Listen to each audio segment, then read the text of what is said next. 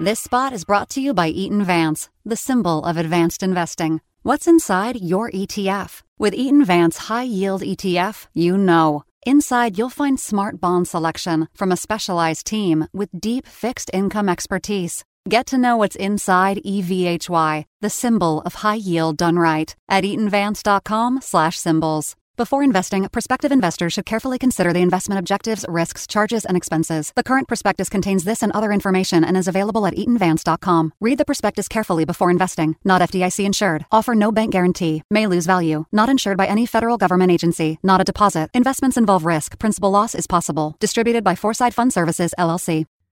The opinions expressed in this podcast are those of the participants, not of Reuters News.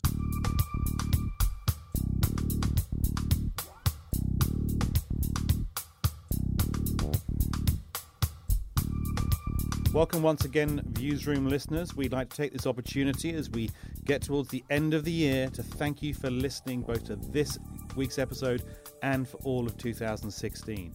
Now, this week we'd like to do something a little bit different. Rather than telling you what we think of what has been happening, we're going to give you our ideas of what may well happen next year. It's what we call our predictions. I know it's a it's a name you never would have thought up yourself. Uh, really, really not obvious whatsoever. And in the studio with me today, I've got Kevin Allison, who's our Chicago columnist, and also the guy we put in charge of running predictions from the US for us, along with a couple of colleagues around the world.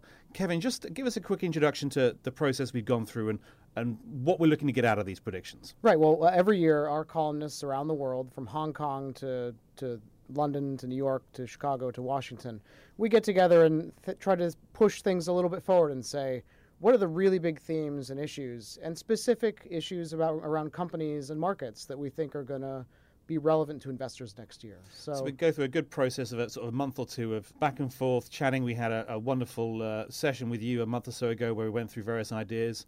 We're looking at what, sort of 30, 40 pieces in a book and then another 20 or 30 that, that we'll publish as well in addition to the book? That's right. And, and these are meant to be well, we'd love for them to be correct. We'd love to correctly predict things, and we have done in the past. So mm. back in, in 2013, we wrote a prediction that the oil market looked like it was at risk of a, a sudden collapse, and then in 2014 it did.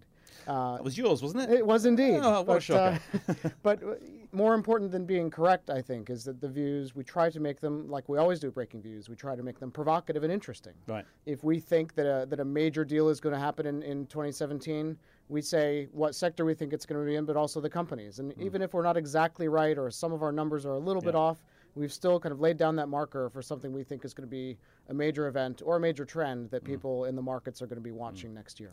And each year we try and come up with a theme, and, and uh, we've pretty much been handed one on a platter from 2016, which I think a lot of people, for a variety of reasons, are very happy to see the back of. Of uh, course, yeah. I mean, our, the picture on the front page of our book this year is is a seismograph showing an earthquake shaking shaking the world, and the title of the book is All Shook Up. And as you can imagine, the the events of the U.S. election of Donald Trump, uh, from that to Brexit in the U.K. in June, are sending seismic waves through right. geopolitics, economics, markets, and and a lot of the prediction book is about how in real practical terms, is that going to manifest itself in 2017 mm-hmm. and why that's important for investors? Okay, Kevin, why don't we give you the first crack since you're here already to talk us through one of your predictions for next year, and that is what the new CEO of Exxon is going to have to deal with. Rex Tillerson, who's been at the helm for about a decade, is finally stepping down. Take us through why uh, you think Exxon is a, is a great example of a company we need to be uh, coming up with a great prediction about. Right. Well, we can be reasonably certain that Rex Tillerson will not be the CEO of Exxon at the end of 2017. He's hitting mandatory retirement age in March of next year. That's typically the age where the board says, "Okay, time for you to step aside and, and put someone else in." Right. Now they could always say, "No, we love Rex. Let's let's keep him around." But he, they've Exxon have already teed up. They've got this well-oiled succession machine. Ho, ho. They they just earlier this year appointed a guy named Darren Woods as their president right. and elevated him to the board of directors. Right. unless he massively sign. screws it up, he's going to be CEO of Exxon sometime in 2017. Yeah. And uh, the interesting thing about it is just what kind of company Darren Woods is inheriting versus the company that, that Rex Tillerson inherited when, when he took the top job in 2006. And let's let's start off with the very obvious comparison, which is market capitalization. The company right. is now worth 360 billion dollars, give or take. That's right. Whereas when Rex Tillerson took over, it was worth 350 billion. wow. So, that, that shows a great deal of change affecting Exxon and not for the good over the past few years. So That's right. That's right. So, um, a- and that's not the only metric where Exxon's been lagging.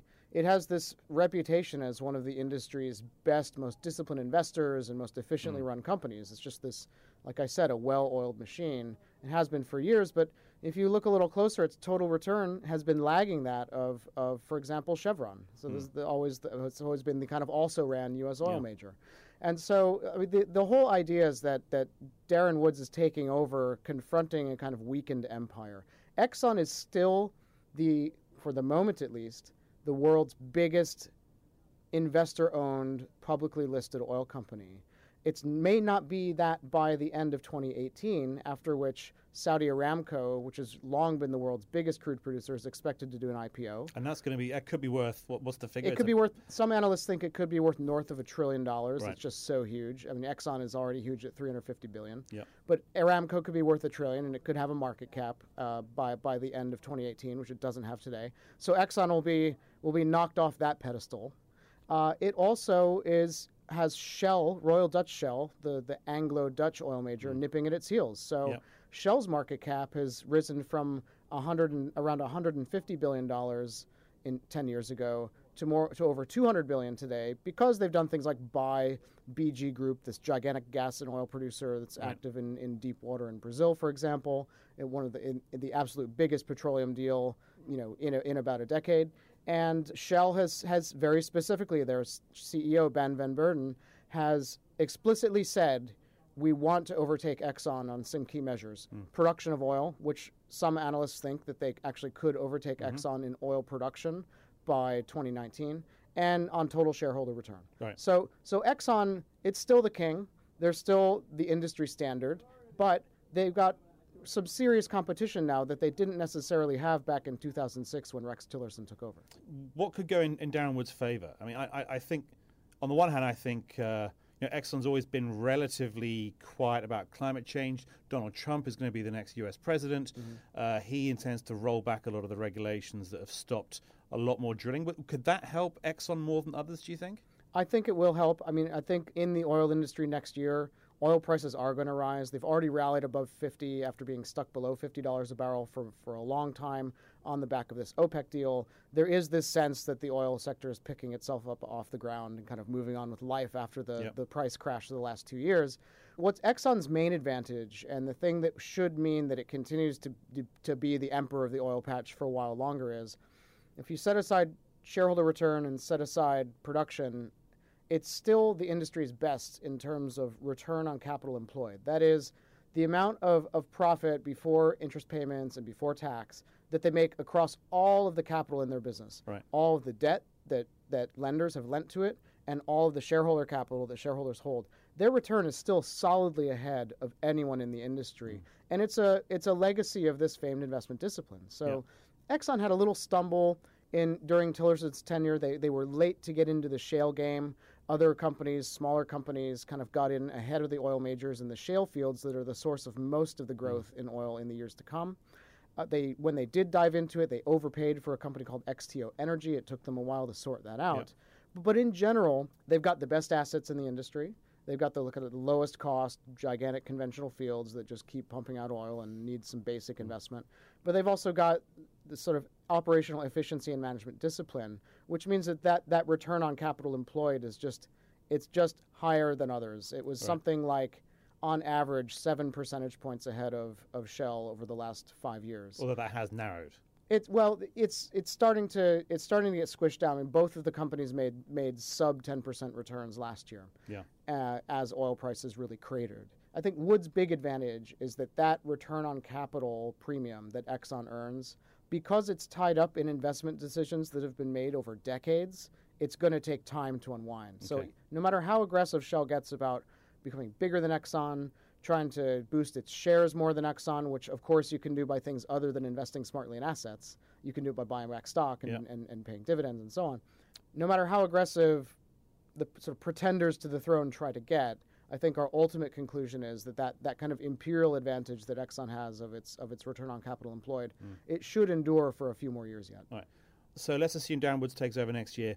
What's his first major act going to be? Is he going to buy something, dispose of something, or just sit there and try not to rock the boat for a while?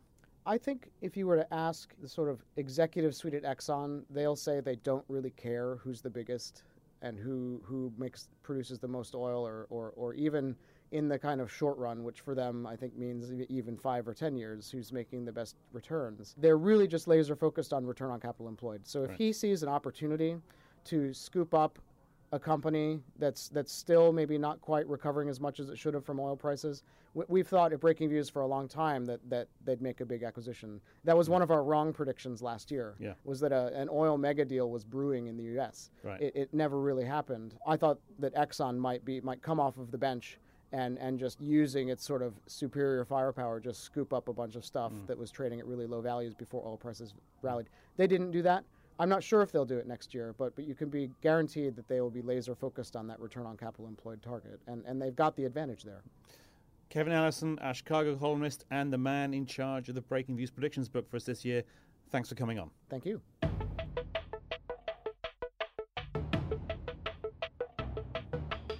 Next up from Hong Kong, we have Pete Sweeney interviewing Quentin Webb about Japanese Prime Minister Shinzo Abe and why a Trump presidency might not be so bad for the Japanese economy. So, Quentin, you have a thesis here that the Trump era might not be such a bad thing for Japan. Uh, how does that work out exactly? Well, I think the original reading was that this would be pretty problematic for Japan because Japan is a country that's very dependent on globalization and it has also depended a lot on America's role as a kind of global policeman um, securing peace in Asia Pacific. However, there's a sort of second way of thinking about this, which is actually there are both kind of economic and political benefits. I'm thinking about, in particular, what it means for Prime Minister Shinzo Abe. Um, so I argue in the piece there are two ways in which he benefits. First, um, economically, you have already a bit of a rally underway in the US, and that has helped Japan too. Um, when the American economy booms, Japan tends to do well too. Um, the yen has weakened a lot, which is a big boost to Japanese exporters. Uh, the Japanese stock market is up almost 20% since the US election. So all of that is quite welcome. The second point, though, is that on the political side, Abe now looks like a statesman. He looks like an elder statesman. Compared to Trump, or Well, compared to most world leaders, Japan used to go through prime ministers at a kind of worrying rate of knots. It was almost like an Italian style system. And having Abe in power for a few years actually means he's now one of the longest standing major world leaders. So he gains gravitas by, by being in that position. And in fact, there's a sense that there are people within the Trump administration who are Japanophiles, like Wilbur Ross, the Commerce Secretary, and Abe's party is a right wing, deregulating, tax cutting party, the Liberal Democratic Party. They've always made common cause more easily with the Republicans than the Democrats. So there's a sense in Japan that the two administrations can maybe rub along a bit better than was first anticipated. well, Japan looked like it made some some quick, very quick moves to get alongside Trump. Uh, you know, Abe famously said, you know, just get to meet anybody around Trump. We seem to be seeing uh, signs of renewed investment, or not renewed investment, but continued outbound investment into the states. I mean, is this how, how does this play out in terms of Japanese capital in the U.S.? Do you see like a, a surge or, or a more investment, or just kind of business as usual on that front? Well, Japanese com- companies are confronting a sort of demographic crisis at home. Japan's population is aging and shrinking.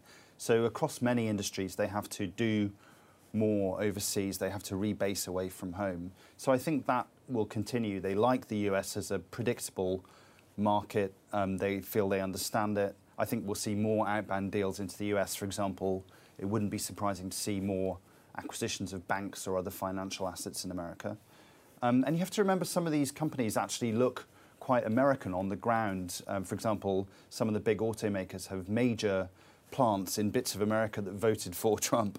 So for those guys, actually, they um, uh, they are probably not going to get caught in a, a kind of protectionist wave because they're actually employing American factory workers in key states like Indiana. You know, Japan very politely ratified TPP, even though uh, the treaty is considered dead. And this was obviously something that Japan and other people in Asia who are kind of aligned with the U.S. had been looking forward to. In the new environment where Trump appears to be revisiting, you know, or reconsidering America's commitment to, to free trade as it you know, the status quo, also its security commitments um, to Japan, how does that work out for Japanese exports? I mean, you pointed out that the lower currency is you know good for Japanese exports, but that's sort of the very thing that Trump has been kind of complaining about. And the U.S. has had problems with Japan in the past for its, its export oriented policies. Do you see that as being a point of friction this time around? Well, there's some optimism in Japan that some kind of trade deal might be rescued. We hosted a predictions panel in Tokyo at the beginning of December, and a senior LDP figure there said you could see a sort of Trump Pacific partnership, so some kind of rebadged trade deal could still happen. Um, the other thing to think about is that actually Japanese companies are increasingly already producing overseas, or they also already have overseas earnings. So in that way, they become a bit more shielded from a trade slowdown or a trade war. Um, but it's, there's no denying that Japan was one of the countries that stood to gain the most from TPP, and this is a bit of a, a blow to them. Thanks much.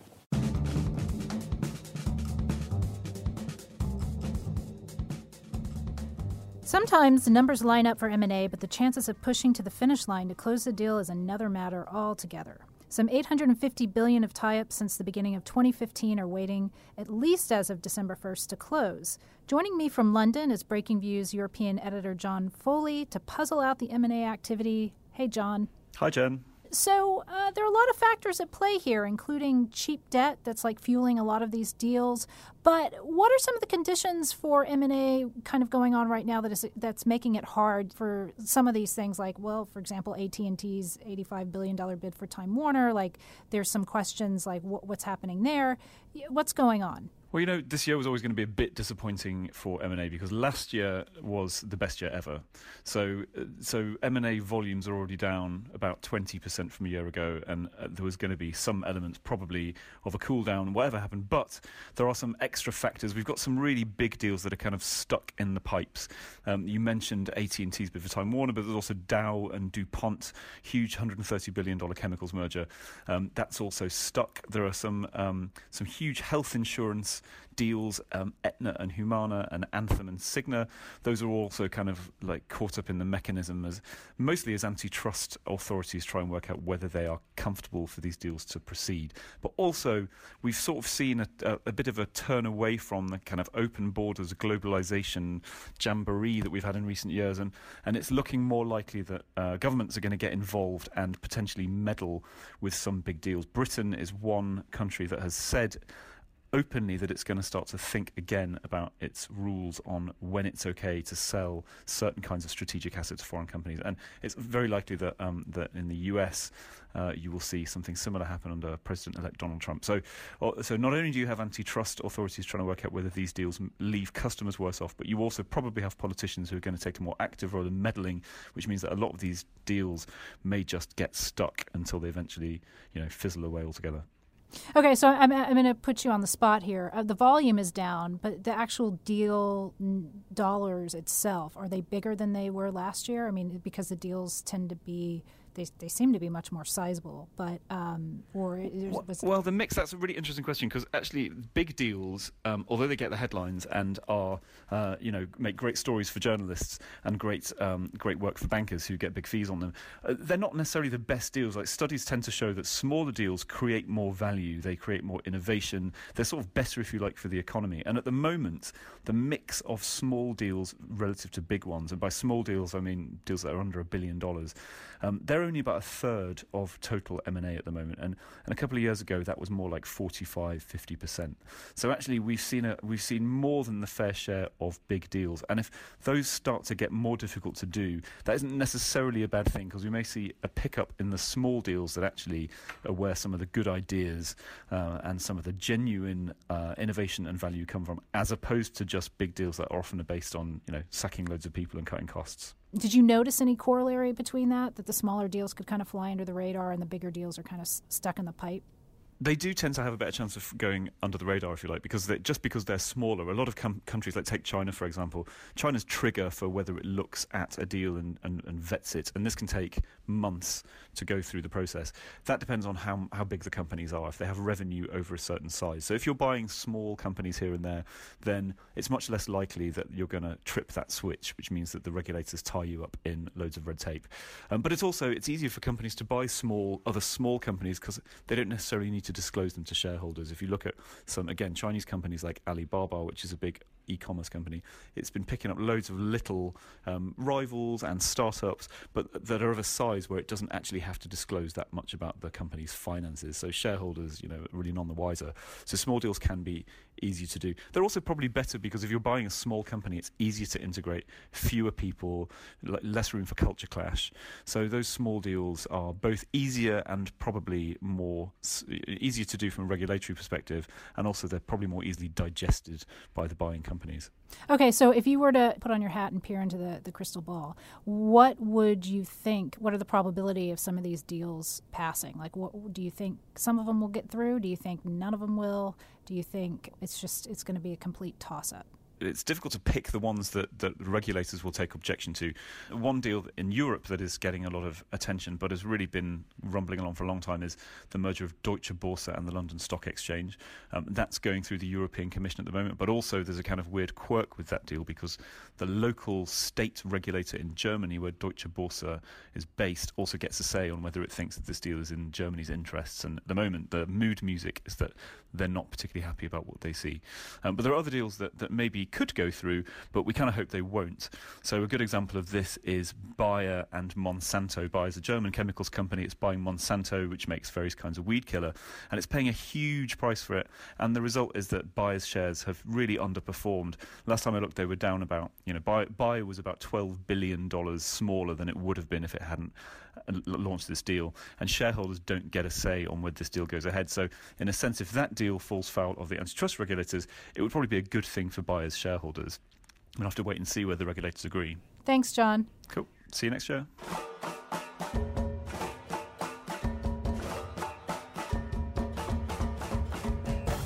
Populism may have sent Donald Trump to the White House, but his economic policies will help the working class the least. Joining us from Washington is Breakingviews columnist Gina Chon, who for the past year has been following the U.S. presidential election closely. Welcome, Gina. Thanks for having me. You've been looking at all of Trump's economic suggestions, policies. What are some of his plans, and, and ultimately, who are they going to help?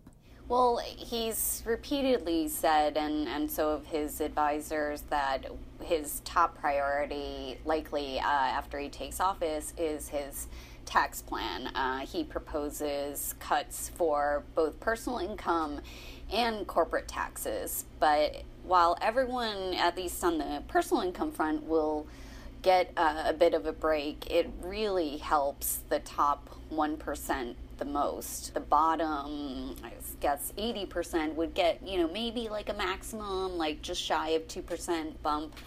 Uh, according to a tax foundation analysis, but it's really the the top earners who would get really a double digit um, boost in their after tax income as, as high as uh, 16% or so, um, according to the Tax Foundation. That doesn't include some of his plans on the corporate front, which, uh, as you mentioned, one, one part of that is trying to incentivize companies like Apple to bring back about you know more than two trillion or so cash they have uh, overseas, uh, partly because of the high rates here in the United States. Um, but again, that will probably just help higher income individuals because uh, most experts uh, estimate that even if that cash is brought back, it won't really lead to job creation, that sort of thing, and instead will be used for um, dividends and stock buybacks, which will help investors, which again are, are, largely more wealthier individuals. Right, which is essentially what many of these companies are doing now. Exactly. Yeah, just it'll just be more. well, I mean, which is interesting because you know I think it's not a bad idea to try and get the money back into the U.S. and then I mean I think part of his plan too is to lower the the, the tax rate, right? Did I see a number of like 20% or something like that that was floating around? Because in the US, it's one of the highest corporate tax rates in the world. Is that, is that correct? Yeah, so the current rate is about uh, 35%, and he wants to bring it down to 15%. That's even lower than some of the Republicans' plans, which I think is more around the, the 20% that you had mentioned. Um, so it would definitely, you know, rationalize the system a bit more, especially as you see um, the UK, Ireland, other places also um, already having lower rates or, or looking to lower them. So that has been a problem for the United States and definitely does um, create incentives for companies to leave or try to make deals that would move their headquarters.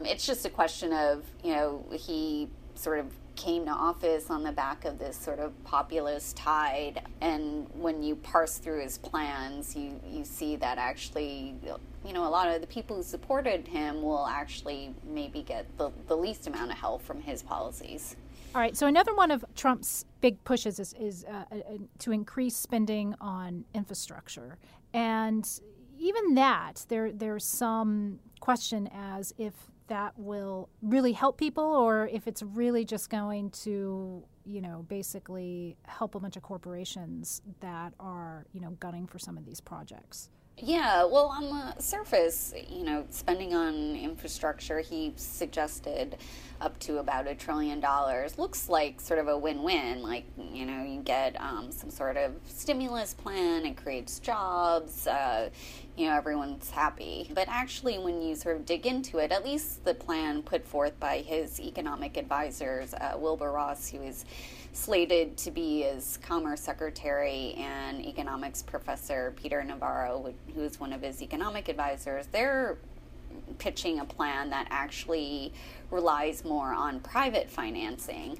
And to incentivize those investors, they uh, would give um, people who put money into these projects a, a decent um, tax credit and basically try to also figure out a payment stream, whether it's high tolls or, or some sort of method, other method that would basically give them a 10% rate of return.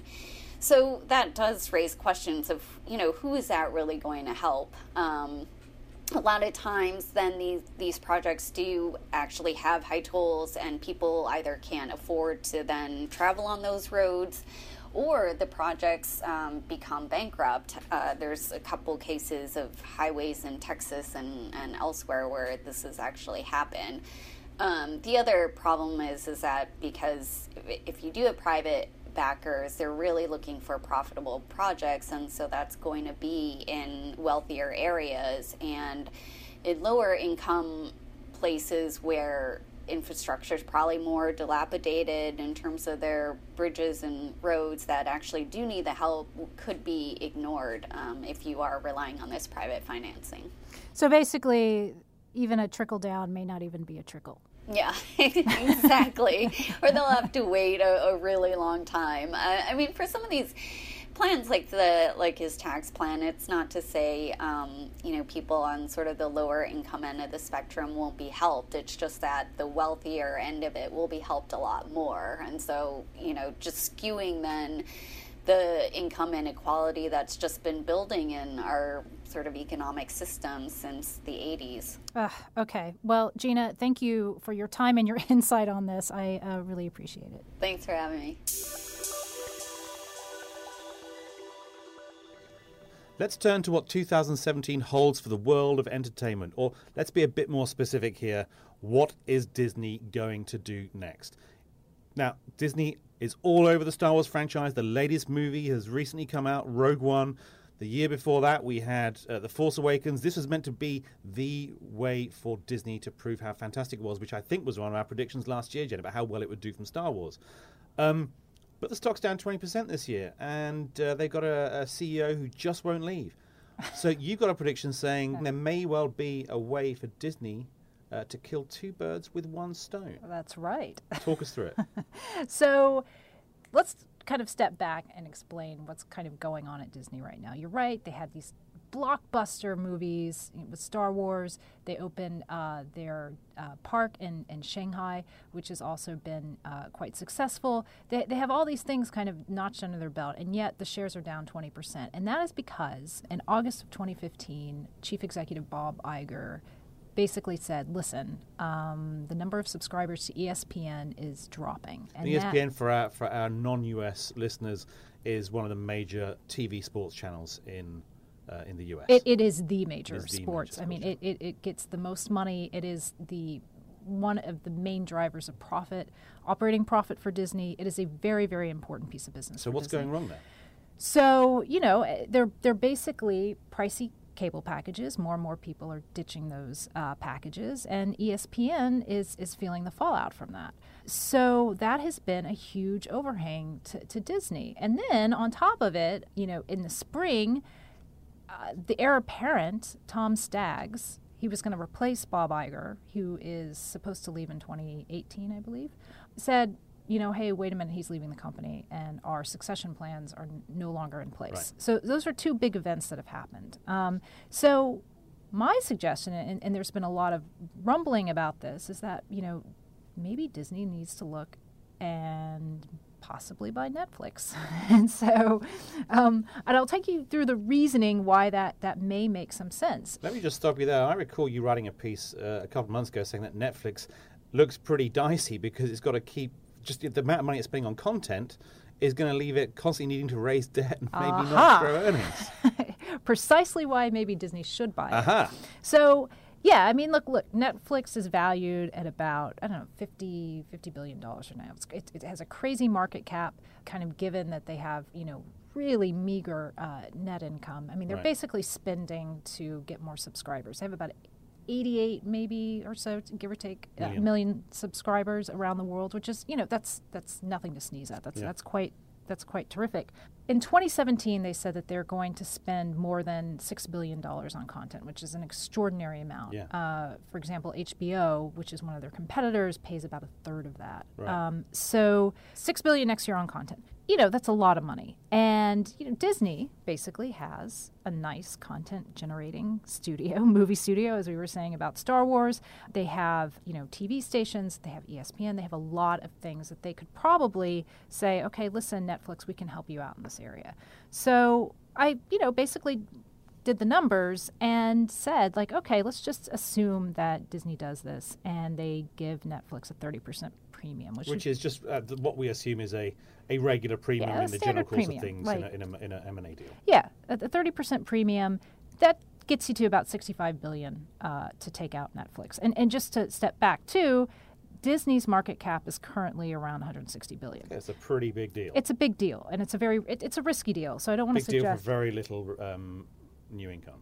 right. And the other issue is that you know the, they would need to find about two billion in cost savings Just to know, justify that premium. to justify that. let premium. alone the 100 times earnings it's already trading at before the premium. Right. Right. So now, getting to that number is not maybe necessarily as difficult as it looks because they're already spending six billion on content, so they could probably easily cut that budget by a third and still not really, you know, hurt it too much, maybe But- even and, by more. and by using Disney content. by using Disney content, right? And and I should also say that Disney and Netflix already have uh, deals in place. You know, Star Wars, for example, is going to be on Netflix.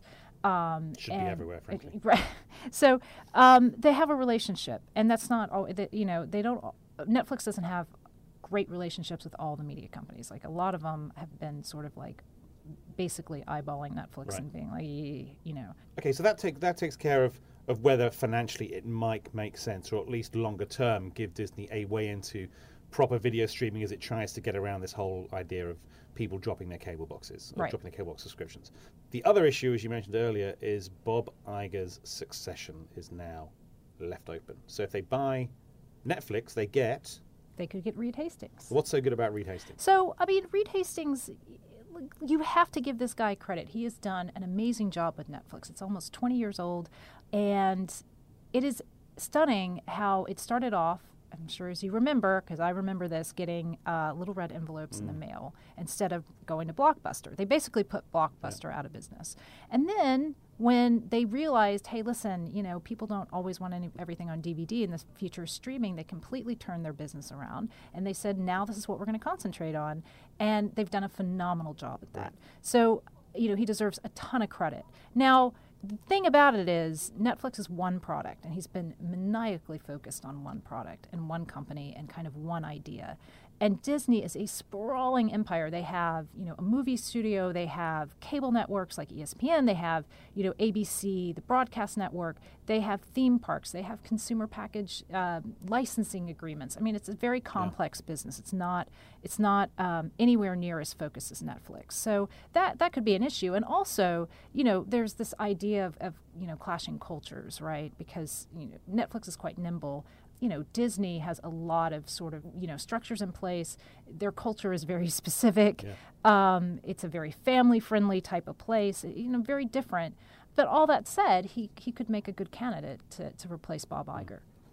Okay, final question for you. I appreciate this is this is a great prediction. I love the way you've talked through this, but be honest. How would you handicap the likelihood of this deal? What percentage would you put on this happening next year? Well, ah, flip a coin, maybe 50%. I mean, there's been a lot of rumblings about this. Listen, on an earnings call, Bob Iger said, you know what we're interested in? We're interested in acquiring technology that is going to allow us to connect directly to consumers. So they already bought a stake in uh, MLB's uh, technology, and they have the. That's the baseball. That's the baseball. Um, here, Major League Baseball. Major League Baseball, and they, um, which is known for its streaming um, technology. So um, they've certainly have moved in that direction. Now, again, it's it's a huge it's a huge uh, risky deal.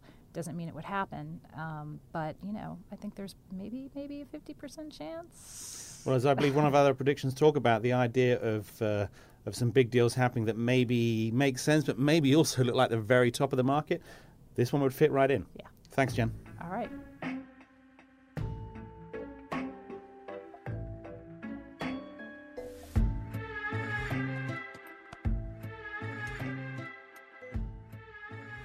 Much has changed over the past year. Two of the world's oldest democracies, the United Kingdom and the United States, have been shocked by voters who ultimately registered their dismay over the political establishment and financial leaders.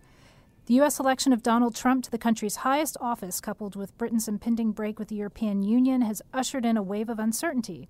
And yet there were clues as to what was to come. Joining me from London is Peter Thal Larsen, economics editor at Breakingviews, and the lucky guy who took the lead on Breakingviews' annual predictions book. Welcome, Peter. Hi, Jen.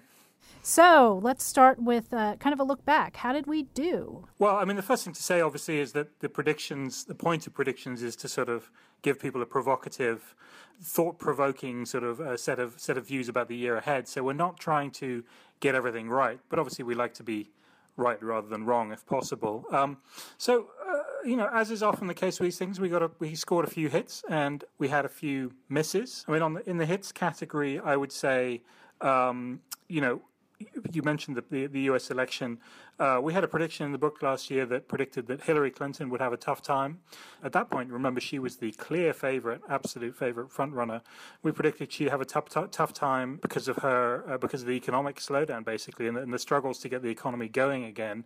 I can't say that we predicted that her, uh, who her uh, her main rival would be. We had a list of potential candidates at that point, but we did at least sort of say that she would um, she would find it difficult. And, and, on Brexit, actually, we had a we had a prediction in the book last year, which was like a, a fictional letter from a, a, a bank CEO explaining to his employees why he had begun the process of moving their jobs out of London, which happened after the Brexit vote.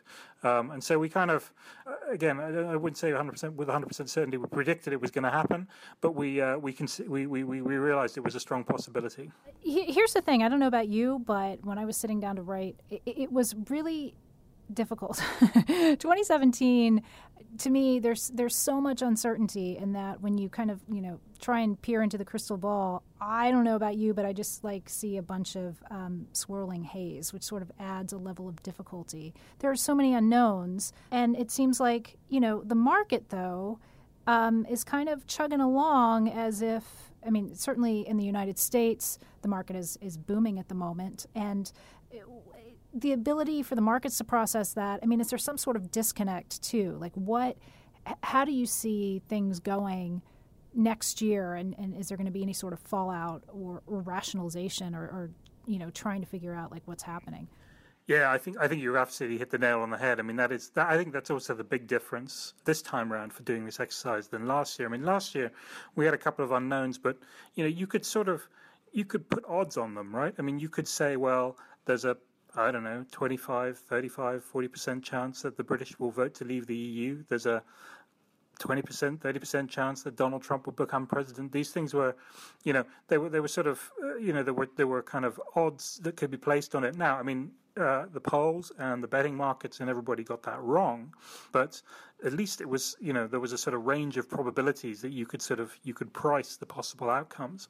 And I think when you look at what's what we're facing this year, uh, particularly in relation to Donald Trump, but also, you know, in relation to other things involving Russia and China and, you know, um, uh, the Middle East and, and, and politics in Europe, for example, it's much harder to sort of uh, handicap those outcomes.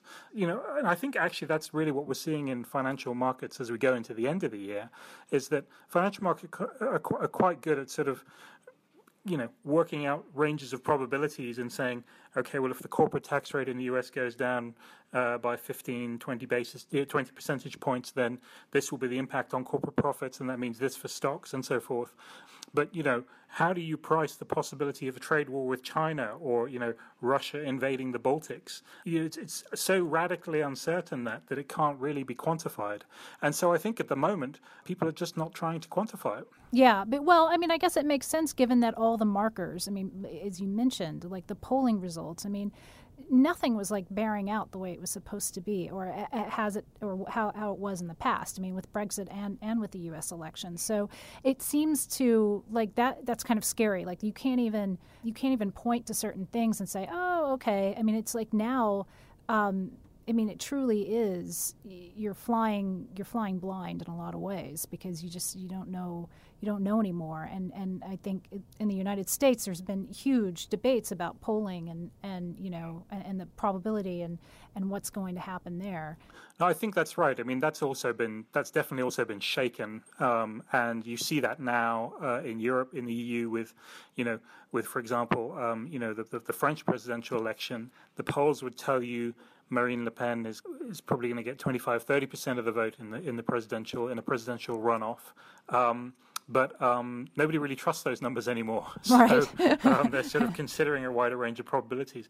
Um, but that's the sort of even that then is is is sort of quantifiable. But I mean, the difficult thing would be to sort of then try and think through what happens next if Marine Le Pen became president of France, what would that mean for the eurozone, for the future of the EU, for all these kind of you know these complex relationships, policies, and so forth? And I think that's the that's the hard that's the thing people are really having a tough time with, and everybody acknowledges that uncertainty, but it's so. Um, outside the normal range of doing things, I think people are really struggling to to quantify it, and and I think a lot of people are just sort of choosing to ignore it. Well, okay. Well, before you go, uh, is there one bright spot or one glimmer of hope that um, you know in the book that you came across that that we could look for next year? Well, there's actually there's several bright spots, and we did. I mean, we did try quite hard to make sure that it wasn't all doom and gloom. There's a section in the book which we call "Good Vibrations," which is sort of you know the uh, the positive aftershocks of all the sort of the the seismic shifts that we've seen this year.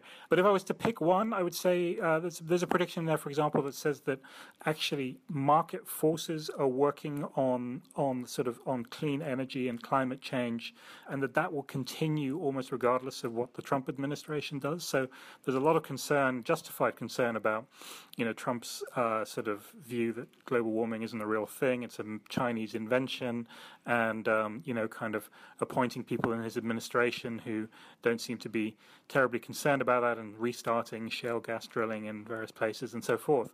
But actually, our colleague Antony Currie uh, has a view that that you know when you just look at the market dynamics at work in in electric, cars and solar power and other forms of renewable energy, that the technological developments are such and the investments that have already been made are such that um, that those things will continue. And even if even if the U.S. administration becomes skeptical about the need to do something about climate change, a lot will continue to happen in the U.S. at the sort of at the at the state and the city level, and also other countries in the world are pretty committed to doing something about this, including amazingly China. So I think that's one area where we see uh, you know, uh, potentially a, a, a, bright spot um, coming out from behind the clouds. Well, Peter, thank you very much for coming on the show. Uh, I appreciate your time.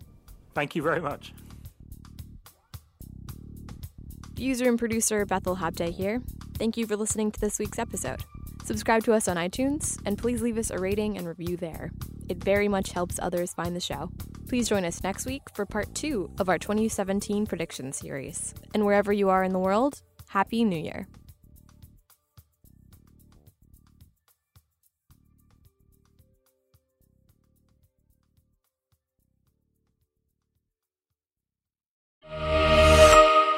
This spot is brought to you by Eaton Vance, the symbol of advanced investing. What's inside your ETF? With Parametric Equity Premium Income ETF, you know. Inside, you'll find institutional expertise from a specialized team with deep derivatives experience. Get to know what's inside PAPI, the symbol of alternative income, at eatonvance.com/symbols. Before investing, prospective investors should carefully consider the investment objectives, risks, charges, and expenses. The current prospectus contains this and other information and is available at eatonvance.com. Read the prospectus carefully before investing. Not FDIC insured. Offer no bank guarantee. May lose value. Not insured by any federal government agency. Not a deposit. Investments involve risk. Principal loss is possible. Distributed by Foreside Fund Services, LLC.